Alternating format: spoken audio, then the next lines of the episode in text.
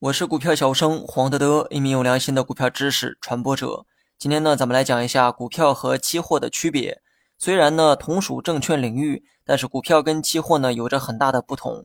而诸多的不同呢，在我看来啊，只是风险的不同。期货的风险呢，明显要大于股票。由于期货实行的是这个保证金交易，天然呢具备杠杆的属性，所以把这个本金亏光呢是很常见的事情。而股票的价格呢，即便跌得再多，它也跌不到零元以下，风险呢明显要小于期货。对于何为保证金制度，咱们呢举个例子解释一下。如果你想买入一千元的股票，那么你需要支付一千元钱，而期货交易呢则不一样。假如说你想买一千元的期货，你只需要支付一定比例的保证金即可。没有必要真的去准备一千元钱。假如说保证金的比例是百分之十，那么你只需要准备一百块就可以交易一千元的期货。学习更多实战技巧，你也可以关注我的公众号“股票小生黄德德”。看似很人性的设计啊，也蕴含了大的风险。因为当期货价格出现下跌的时候，就要从你的这个保证金里面扣款来补足差价。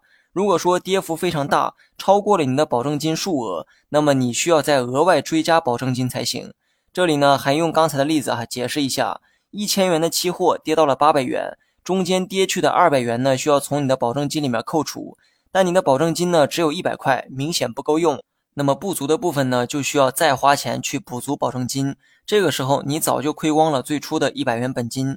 另外呢，股票背后啊，对应的都是公司。所以，股票的正确玩法应该叫投资，而期货呢只有投机。即便股票价格跌得再多，只要公司未来呢还有发展的空间，那么股价早晚还会涨回来。而期货背后呢没有生产经营的企业，价格的波动啊随机性太强，多数人炒期货只是在投机。而且期货呢不能像股票那样长期持有，因为每份期货合约呢都有到期日，如果到期日你还没有了结头寸，那么到期之后你就真得实物交割。